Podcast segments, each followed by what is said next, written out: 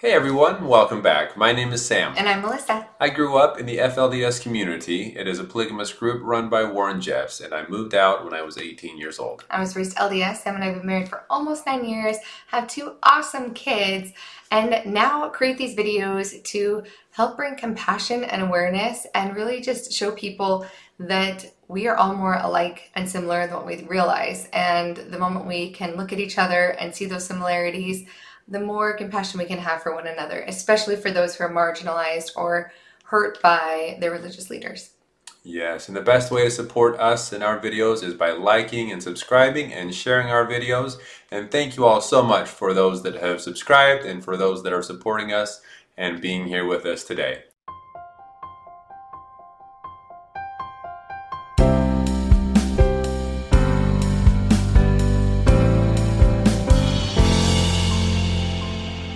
Today we're going to be wrapping up the Shiny Happy People documentary and discussing our final thoughts on the show. Yeah. Episode three and four, I mean, episode two was a whirlwind of a lot of information, very long video. Um, we decided to put episode three and four together a little bit because it goes into a lot of political stuff that we'll touch on lightly, but um, there's really not a whole lot religiously to compare to that. So Yeah. We will get into episode three, which has a lot of comparisons and a lot of similarities, particularly to the FLDS leaders and Bill Gothard. So Yeah. a lot of stuff that was like, oh, that sounds, like Sounds Jeffs. so familiar. yeah, a lot of things just really resonated and kind of sounded familiar to me based on the way I was raised. So uh, I found it very interesting. Yeah, so in the beginning of episode three, um, they talk a lot about obedience, how a father is in charge of the daughter's sexual purity and courtship. And that was like, FLDS, FLDS, FLDS alarm was Yeah. going on. Yes, of course, in the FLDS, the fathers only had so much power. It was ultimately the prophet that would dictate what was to happen, marrying and the marriages and all of that. But but it all went through the father. The father had power over the family. And then, you know, so that was definitely the, the, the line. The prophet, the father, and then those under him. But they definitely, like, all the male leaders or anybody who had the authority or were the caretakers, it was like their job to keep, like, their children pure. Oh, it? oh yes, for sure. Yes, it was their duty to make sure that their family falls in line, they're obedient, they follow the rules, and make sure that they do not have any type of relation. And I'm I'm talking a dating a date where you hold a hand type of relation was a big no-no. Anything anything, even looking at a girl outside of the family would be considered a bad thing. Yeah, for those of you who thought that the Duggars only being able to hold hands before marriage was extreme, again, like it's crazy that Sam, like not even holding hands was allowed.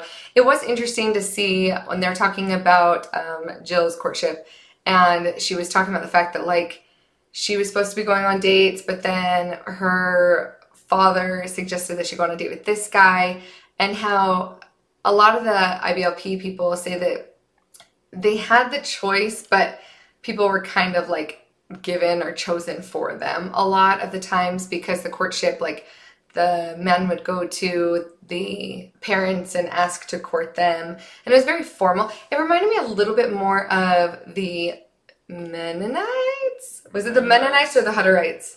We we covered a few different communities, and now we're trying to remember what's what. But I believe it was the Hutterites. Hutterites, where like they would like have never met before, and then the parents would agree to like courtship, but it was very very formal, very very strict. Um, so that's what the IBLP kind of reminded me more of, and they would say that it was a choice, but really it was like heavily influenced. We'll say that it was heavily influenced who they dated, who they courted, and then obviously not being able to hold hands or anything. So a lot of those things reminded me of a cross between you and a cross between the Hutterites. Right. Similarities, but every group's a little bit different. Yeah. But but but a lot of these extreme cultures and cults or whatever you want to call them do have a lot of similarities as well. Yeah, they talked a lot about youth work programs and how the youth would go and volunteer, or parents would have their kids go to these camps or seminars, and there was a lot of manual labor in that. And again, I was like, ding, ding, ding, my FLDS radar is going off. So, you know, it's interesting because part of my childhood, the the amount that I worked and the amount that I was re- required to work helped me build a work ethic that I feel has been beneficial for my life.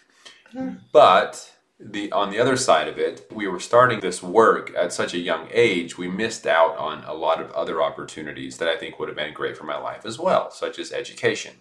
So these sending people off to camps and that that kind of reminds me of what was going on with some of the other members in the community that Warren would ta- Warren Jeffs would take people out of the Short Creek area to these other compounds in Colorado and, and Texas, mm-hmm.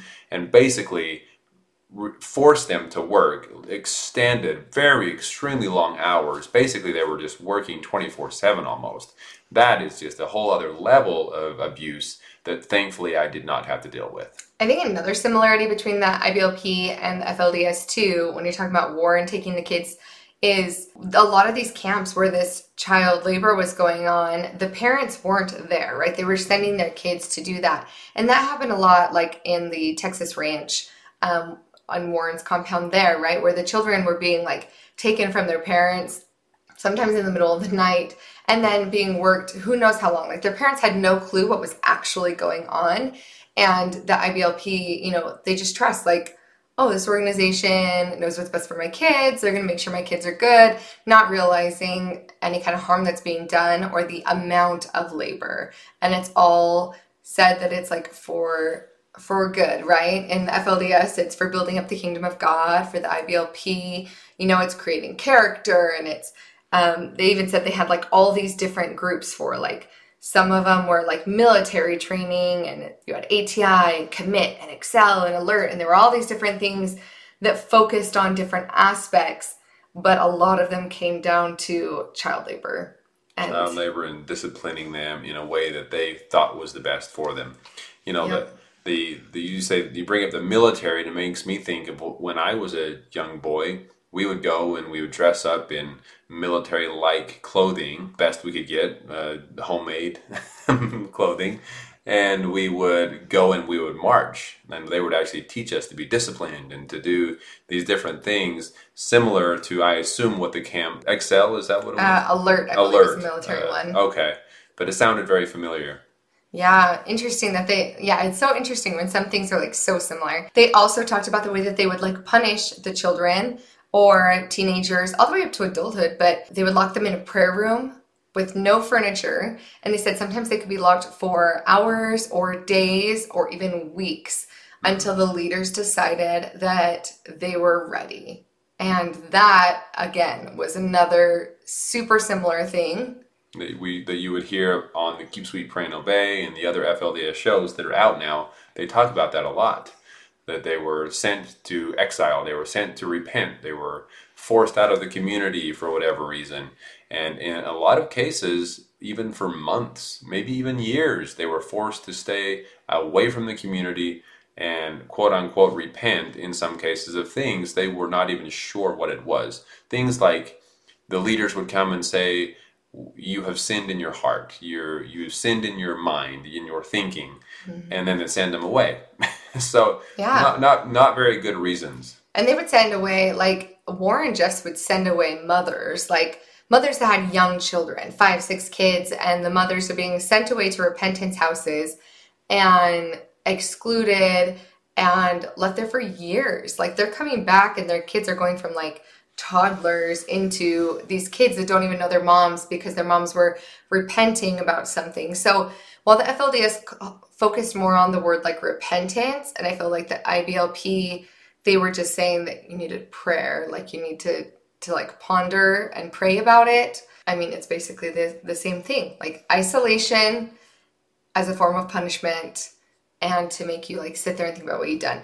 And again, just like Sam was saying with the FLDS, where like sometimes a lot of times people don't even know what they did. The one girl gave an example. She was in the prayer room for four days because she wore a small heel on her shoe. And she said the heel was like this big and it wasn't against any of the rules. So like when she went to the camp, the rules didn't say that there couldn't be any heels, but her leader that day didn't like it and she ended up in a prayer room for 4 days as a 16-year-old girl. You know, this reminds me of an experience I had where and this had nothing to do with clothing, but there was one day I remember waking up and my mother had gotten herself ready and she used a lotion on her face, not makeup, a lotion that made her face sparkle or, or be a little shiny or something.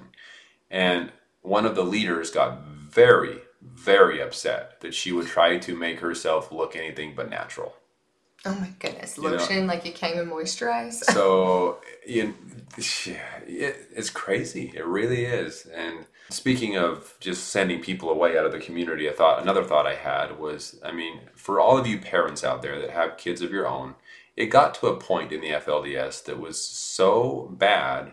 Imagine waking up one morning and one of your children was just gone. And these parents were in a position where they would wake up, one of their children would be gone, and they would not even flinch. They would say, Oh, well, I guess the Lord needed them. They were chosen. They didn't know where they were, how long they would be gone, if they would ever see them again. That's the point that they got to. Yeah, and So- if they asked, like we've heard stories of mothers where they asked, like, "Hey, what happened?" So, oh, you don't need to know. They're building the kingdom of God. Yeah. That's And- it. That's all you need I mean, because me, if one of my children disappeared, I would not sleep until I found them, right? Like I would fight tooth and nail. I would do whatever I had to do to get that child back. But they just were in such a crazy spot that they were willing to just do whatever they were told to do. Keep sweet, pray and obey. Yeah. They talked about some other things there. Um, they talked about like tampons being taken away, calling them, I think it was devil sticks. The devil's stick. Just all of these notions regarding even just feminine hygiene were just crazy. Um, trying to tell girls, like a girl had tried to get tampons and then she was told, oh, that's used for pleasure and that that's going to take away your husband's ability to um, like break the hymen, like all these things once again, it's all about the man, right? It's It's, all all- about the husband. It's all about Yeah, it's all about what he's supposed to have from you, right? And so just super sad that like even just things like that where when these teenage girls would be at these camps and they're just trying to take care of like normal feminine hygiene, they're being guilted and shamed and told that they're horrible people. And they talked about the fact that they did forced confession, right? Like shame and fear and saying things like, "Oh, we know what you were thinking about, or we know what you were doing," or and basically like hounding people until they confessed as teenagers. that. That happened to me, to me and my brothers, sisters, all the time. Yeah. And, and they would and they would they would convince us that the Lord had spoken to them, had shown them that we had done something wrong. When in reality they had no idea. They were calling every family in Short Creek in the FLDS church and saying, The Lord has spoken, and I am supposed to call you and ask you what you have done wrong. And and then of course we felt like God was talking to them and that uh, He knew everything, so we had to tell them. You know, if if there was ever anything that we had done wrong, we had to tell them. And you know, young people growing up, we're not going to be perfectly obedient, and especially in a place that has such So many so rules. many rules, so many crazy rules, in my opinion. And so, of course, even though they were minor, there were things that we had done that weren't okay according to the church, and then of course we would get in trouble for that. But they made it seem like God knew, and He had told Warren Jeffs, and so now He knew, and so anyway, the forced confession was definitely something I dealt with. Yeah. And like I said, even like you experienced as a child, and then even with their adult members, adult men and women, the way they that Warren Jeffs would separate families, that came down to the same things. They didn't know what they had done wrong, right? hmm And so their mind just goes wild and assumes that it must be because they deserved it. Yeah. So they went through um, quite a bit about the Duggar family specifically, about how the children were not being paid for their labor and or like for being filmed all that time and some of the dishonesty and stuff about that which was just really sad and disappointing. I feel like anytime you see again these these shiny happy people right? And you assume that they're going to do and especially when they say all the time when people preach all the time that they're wanting what's best for their kids and they're wanting to like everything they do in life is to help rear their children in righteousness and then you see them take advantage of their own kids even monetarily just super disappointing Like Yeah. we never watched the show, so I don't really have like any kind of connection. I'm like, they're just in my mind. I'm like, I don't have any connection to say that you're not just crappy people. I'm sure they think that they are trying to do what's best, but obviously fell super short in all of those. And they'll even admit a lot of the the Duggar children will now come out and say, and they had mentioned it on the documentary, that there it wasn't their normal life. Like people with the video cameras would have them retake certain scenes and get back in your clothes from yesterday because we want to add this little piece into the video, right? So it was very much staged. I mean, sure, there were probably some things that were natural, but Yeah. you can't believe you can't really believe everything that you see on these I don't on these types of shows, in my opinion. Yeah, so it's really interesting, and they shared like later in the in the episode about Jill and her husband finally saying like, "Listen, if we're not gonna get like we're not gonna do this anymore," mm-hmm. and they did end up stepping away. So that was nice to see them have that like moment of that aha moment of realizing they were being taken advantage of. Obviously, those aha moments are always harder when it's by people that you trust, right? Mm-hmm. I think so often in any group like this, like even for Jill Duggar, right, to be able to say, okay, I think what my parents are doing is not in my best interest when I've been told my whole life that they love me and they care about me and all they want is what's best for me. Taking a step away from the authority you've been taught to obey your whole life, whether it's leaving a TV show that your family's a part of, or if it's leaving a religious group as a whole, or leaving a bad situation that you're in, it still takes a lot of courage and it's so much harder than people think because your entire life you've been taught that they're doing what's best for you, they're doing what's best for you, they're doing what's best for you. Yeah, no, it's it's very difficult. I mean, I know how it feels to step away from family because you want to live a different life, and you know, it's uh, there's the aspect of your family not being there for you anymore, and you not being there for your family, not having any kind of control over that relationship, and then on top of that, the the religious aspect, which is very difficult, trying to re-navigate life what's okay what's not okay uh, am i going to hell for, for my decision you know it's it's, very it's, it's very difficult Yeah. Speaking of authority and trusting the authority that is over you, they did talk about going back kind of to those conferences and and the yeah, the training conferences. They were talking about the fact that whoever was like the highest authority at the moment or in whatever group you were in was considered your authority that you had to listen to. And I think a lot of times the IBLP would talk about authority the same way that the FLDS or even the LDS talk about the priesthood. hmm And we had somebody comment once, and we might have to do a whole video on this because um, someone had mentioned, you know, we talk about the word priesthood a lot, and a lot of you might not know exactly what that means, and we can go a lot deeper into it. But basically, the LDS Church believes that Joseph Smith received the power of God back from Jesus Christ back to this earth. So when we talk about priesthood, they believe that it is the literal power of God back on earth as it was in Christ's time. That's a very quick version. We might do a video on it talking more there's, about that. there's a lot there's different categories different different levels of priesthood there's a thing called priesthood keys which is also another aspect to it there's a lot to it you're right we should probably do an entire episode Yeah. But in short, it is God's power given to man on the earth to act for him Yep. and to do his will. And in the words of the IBLP, they just would call it authority. So as we're talking about this, I may say authority, I may say priesthood, but depending on the group, but really it's the same type of thing. Like in the FLDS, um, your priesthood holder, or even in the LDS, the priesthood holder would typically be the father of the home, right? They are in charge of that home and they have the like responsibility over the spirituality of everybody in the home, the purity of people in the home. They have that authority over their families, right? And then different priesthood leaders or leaders up above that, um, all the way up to the prophet, all have different amounts of authority. And when the IBLP said, you know, whoever was there had the authority at that time and people had to listen to them, that was really similar with the FLDS and the caretakers. Right, because that would change often. Do you want to explain what a caretaker is? Well, since Warren was placed into prison, the caretaker was born.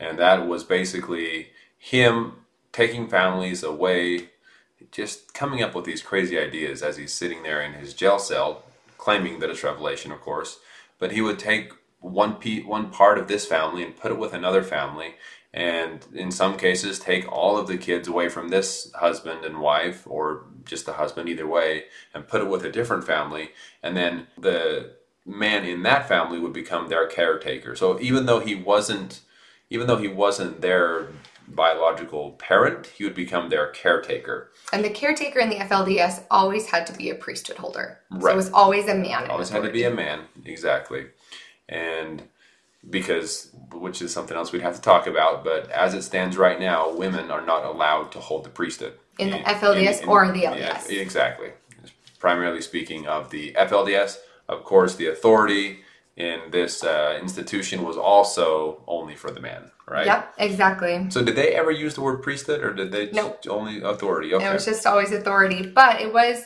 they did talk about the fact that because, and again, back to the same thing with the FLDS, because children were basically taught that the authority over them was the ranking man wherever they were. You know, when they were at these conferences, there was a ranking man that was the authority there. They were talking about how that really led to being able to create victims because if you're taught your entire life that your authority, whoever's in charge of you, you have to be completely obedient to, and that changes frequently, then how are you going to have a voice to tell anybody no if they say that they're in that position of power?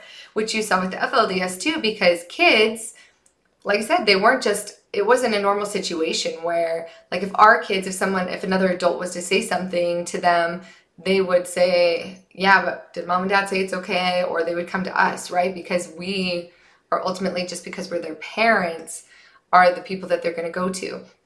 But the FLDS children are taught that whoever their caretaker, whoever is at that moment, and they get moved around like property so much that they get used to having different people tell them they're in charge of them and they have to do it. Now I have to do whatever this person says. Now I have to do whatever this person says. All that matters is that they have the authority over me and then I have to do whatever they say. So then when they get abused, how are they supposed to say no to any kind of abuse, whether it's physical or sexual abuse? They're just going to say, This person has authority over me, so they must be right. I must be wrong. It's such a jumbled up mess. Uh, I mean, you know, with our kids, we say, okay, you know that we are, we have your best interest in mind, right? It's very black and white.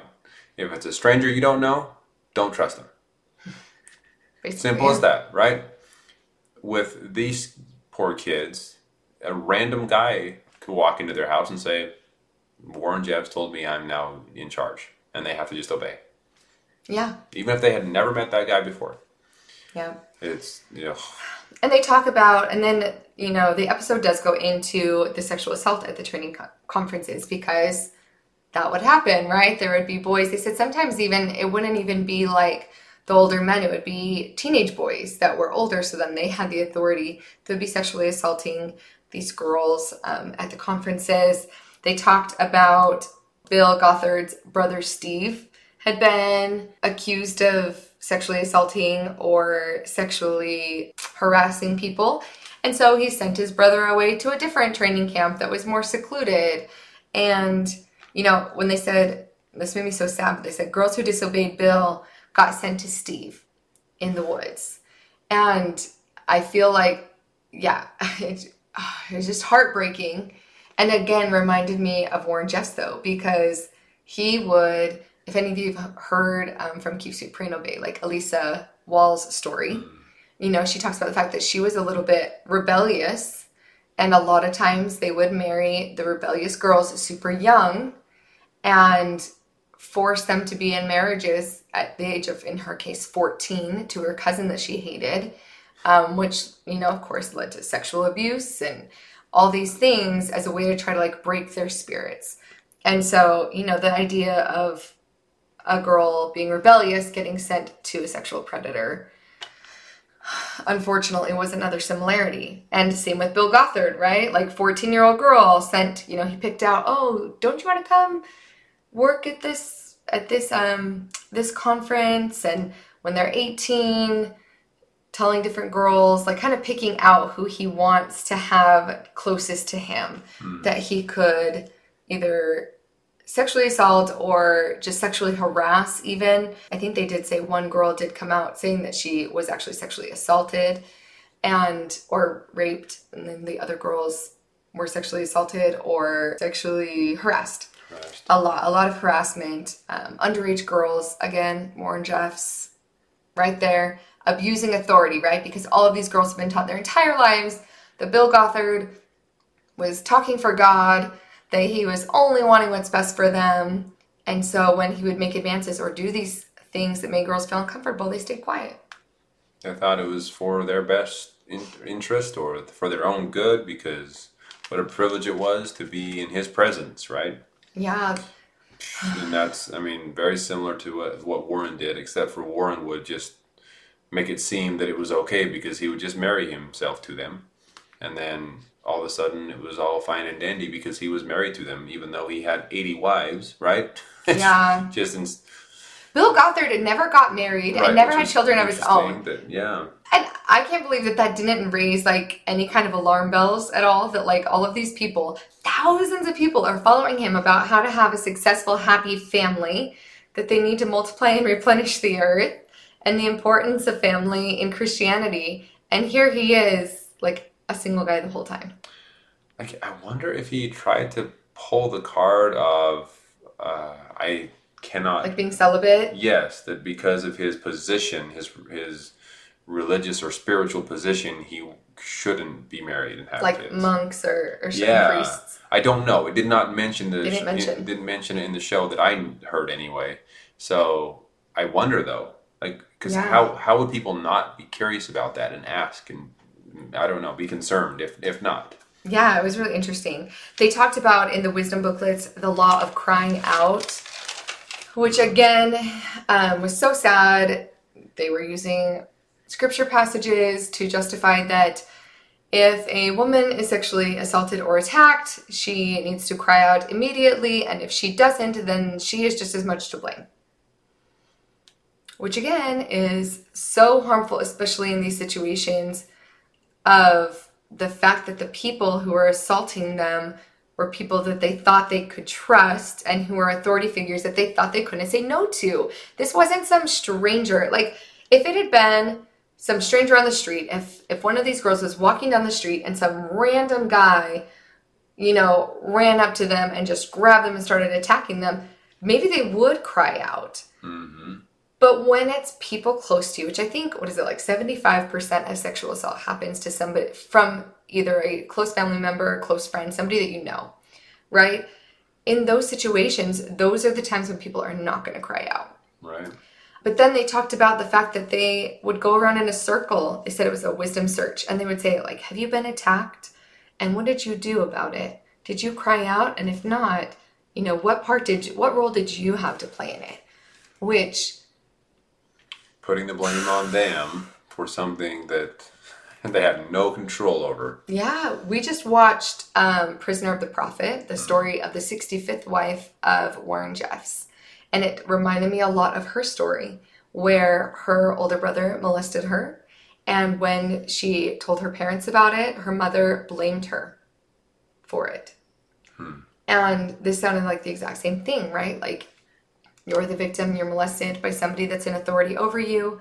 And then if you don't cry out or yell, when it's happening, then you deserved it and it's your fault. And it's just heartbreaking, heartbreaking. Um, one woman said, she's like, you can't even exist without inviting a man to attack you, basically, because she's like, if they are looking at you, then you must not be like modest enough. Then, oh, what was she wearing? Um, she's like, if you would be cleaning the floors, oh, can you believe how she bent over to clean those floors? Oh, can you believe what she wore? Like, no matter what, there's always a way to put the blame on the woman. I mean, it's it's crazy, really. I mean, how, if you you could take any situation, if you're if you're going in with this mindset and blame someone for anything, even if they had no intention of it. Uh, I mean, geez, why don't they turn around and start blaming the guys? You know, Why was the guy looking for so long? You know, why was he in this? Why was he in this specific location at this specific time? It's his fault. He shouldn't have been around. You know, like why do they have to blame the women for everything? Just makes no sense. Preach it, babe.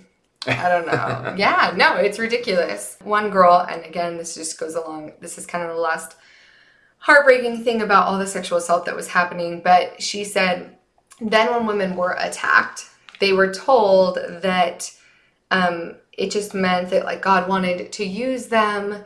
You know, it was God was strengthening them by putting this trial in their life, and then He wanted to use them to be able to help other people. And I heard that even growing up LDS, right? When bad things happen to good people, it's an opportunity for them to be stronger, to be able to learn from that, to teach other people. And the one girl said, I was jealous of people that I knew that had been raped because I thought God wanted to use them more. So, covering up this, blaming the victim so much, and then saying at the end of the day, well, it just means that God wanted you to be strong, and look how strong you are now, and glorifying it so much. One, you're just normalizing women being attacked. Mm-hmm. Like, that's what it's doing. It's making it so that the guys, I don't want to say they don't even have to be held accountable, but what kind of fault does the man have? At all, like you said, like nothing about them looking too long or anything. And even if they do attack you, oh, what are they strengthening you now? Um, just absolutely ridiculous to the point where women are thinking that it's somehow a blessing to go through that kind of trial is Yeah. shows I mean, the depth of the brainwashing. yeah, yeah. I mean, you have to draw a line at some point, right? I mean, it's oh man, I don't know. I have no words.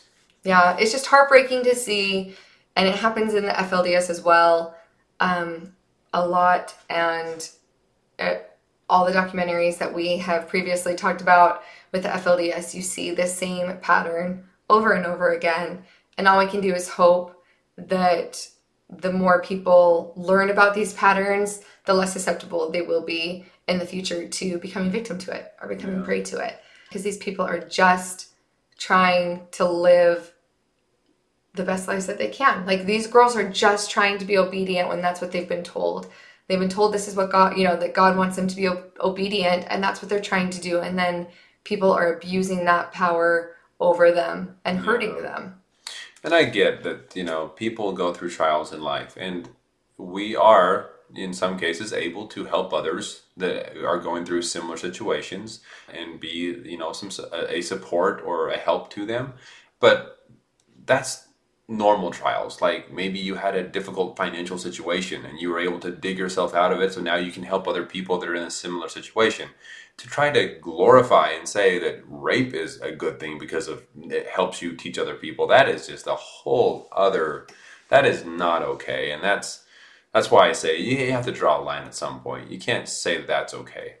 Yeah, I always just think of like as a parent, and I kind of bring it back to being a parent all the time when Sam and I talk about these like tougher things. I'm like, at the end of the day, when people say, and I've I've heard it not just for sexual assault, but other different trials, right? Like really hard trials, and people say, "Oh, God gave you that trial." And everyone's gonna have different opinions on this, and that is totally fine. Like, I understand, and you have to go based off of your experiences. But just to share a little bit of like my thought towards that, I personally feel like as a parent myself, I would not, my kids I know are going to have trials in their lives. I can't stop all of them, right? There's nothing that I can do to stop the fact that life is hard and bad things happen sometimes. However, I would never intentionally make a problem for my children on purpose, especially these big hard things. I would never give them sickness. I would never give them a sexual assault. That is nothing that I would ever give, no matter how strong they could come out on the other side. As a loving parent, I would never give that to them. Right. I could be there as a support when bad things happen, but I don't really care for the idea of things being given to people that way. I don't think that's what a loving parent would do. A hundred percent. Amen. That's, So- that's all I have to say about that. kind of wrapping up episode three, Bill gets into a lot of heat over the sexual assault allegations and they end up the board ends up replacing him, like actually physically removing him from the property. It's so interesting after after because he he created it, right he created it and they said, We already have the cash cow, we don't need Bill anymore. And they didn't want to deal with the problems with it. And a lot of people were speculating whether Jim Bob and Michelle are kind of like replacements for Bill, whether or not they're kind of just putting themselves because they're already in the spotlight, if they're just kind of sneaking their way in. Another Warren Jeffs move, right? Like if you just kind of sneak your way in because People you already are looking up to you They're and looking up to believing you. what you are saying. Why not take the opportunity to just say, "Well, lo and behold, I'm now the new person that is Yeah. here to lead you all astray." I mean, Yeah. Um, episode four, um, like I said, it, goes into a lot of political stuff, which while it was very interesting, we'll just kind of cover briefly. Unfortunately, and so heartbreakingly, Josh caught with child porn, awful, awful child porn. And, you know, Jim Bob, his dad, again, had it covered for him as a child. Now he's going and testifying saying he can't remember the details of what had happened the first time, um, which had to do with his own daughter. So the idea that he didn't remember is hmm, I don't buy it. I personally do not buy that you would just not remember what your son had done when it was something so far against what you claim your moral standards right. are.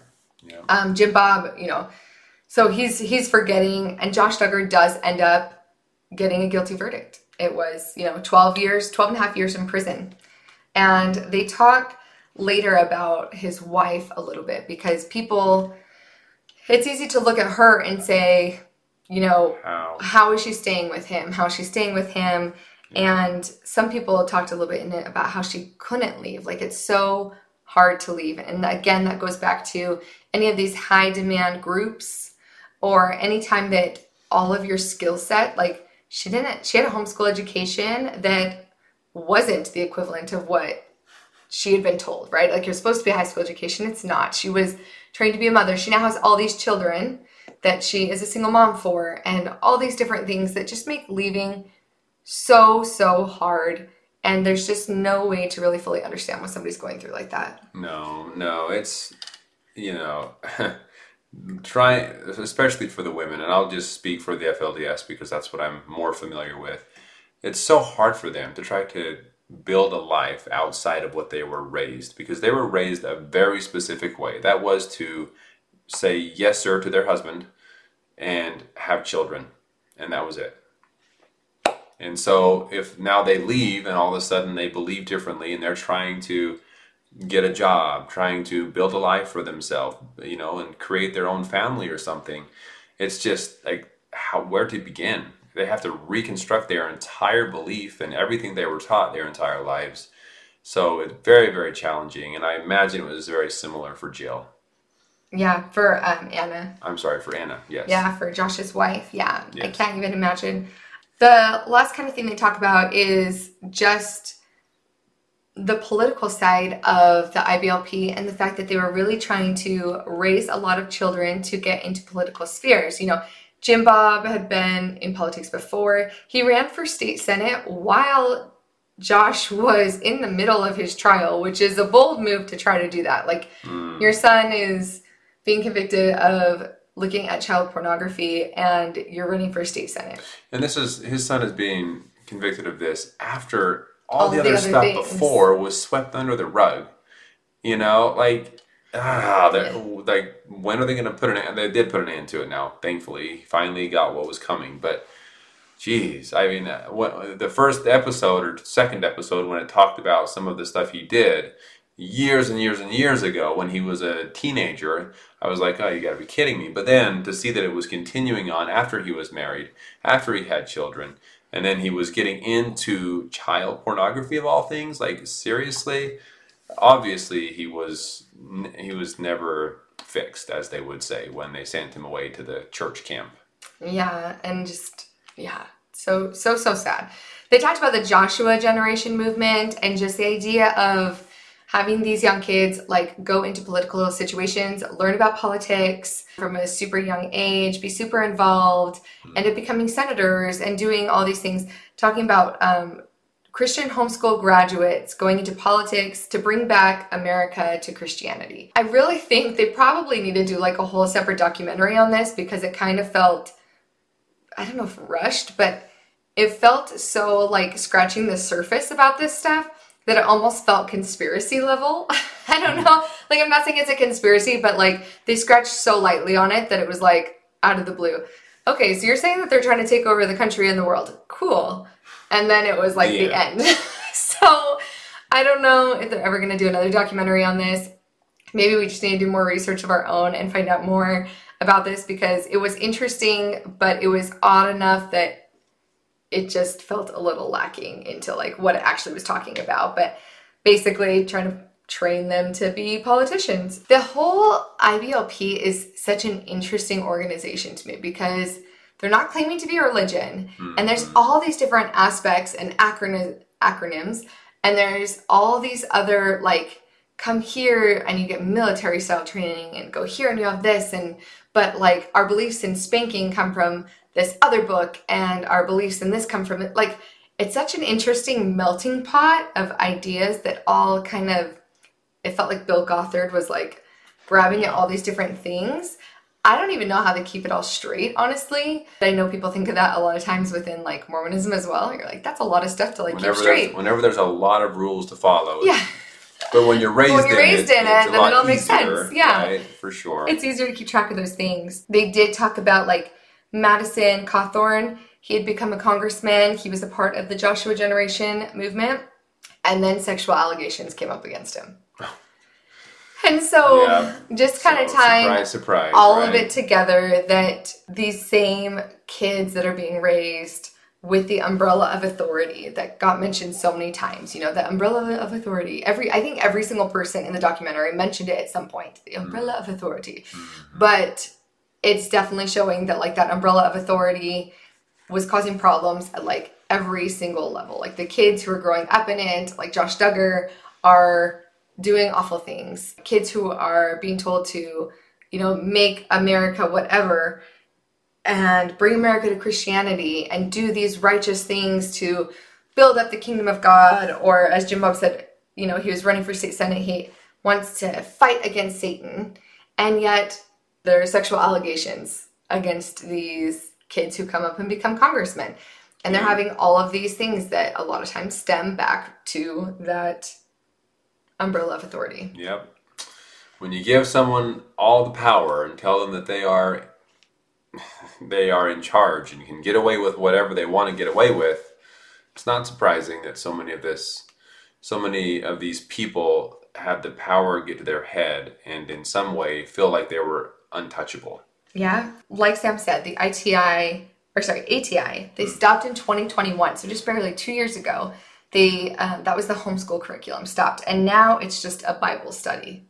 So instead, you know, they were getting a lot of heat, a lot of sexual allegations were still coming out against Bill Gothard, and then it just kind of ties up with a lot of these people talking about deconstructing.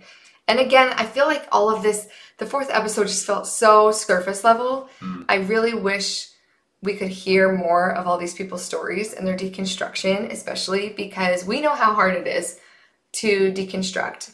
And they were talking about, you know, even addiction recovery or when leaving, falling into dark places. And that can be so common when you feel like you're already going to hell and you're already going against everything that you grew up in. Oh yeah.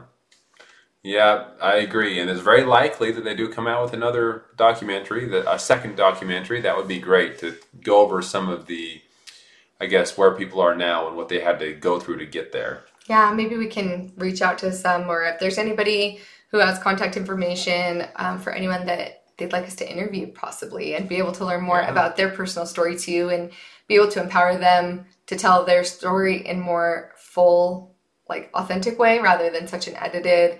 We know how documentaries work, right? Like it's very edited. Um, they even had some people on there, like briefly, that seriously said like one sentence. Um, it really felt like they ran out of time with this documentary. And so hopefully we'll be able to talk to more people in the future. If there's someone that wants to share their story more in depth, uh, we would love to hear from you. Yeah, and just thank you all so much for being with us through this and through this series. It was very interesting, eye opening. I had no idea about the So IBLP hmm before this. A lot, a lot of this was new to us, but uh, we feel we are thankful to be aware of it now and uh, to be able to share this with so many others.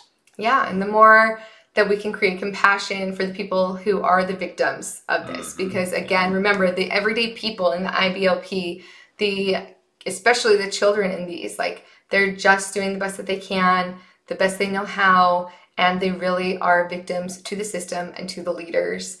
And it's important to have compassion for those people and hopefully help them be able to find a path that can um, bring them happiness without them being victimized. Yep, and it's easy to say, how could someone get wound up in this? How could they even go to these seminars and things? And, you know, that's kind of, honestly, it was hard for me not to think that. When I first started watching this, I was thinking, wow, why would someone even get involved with something like this? But then I have to quickly remember how easily I was sucked into this type of thing.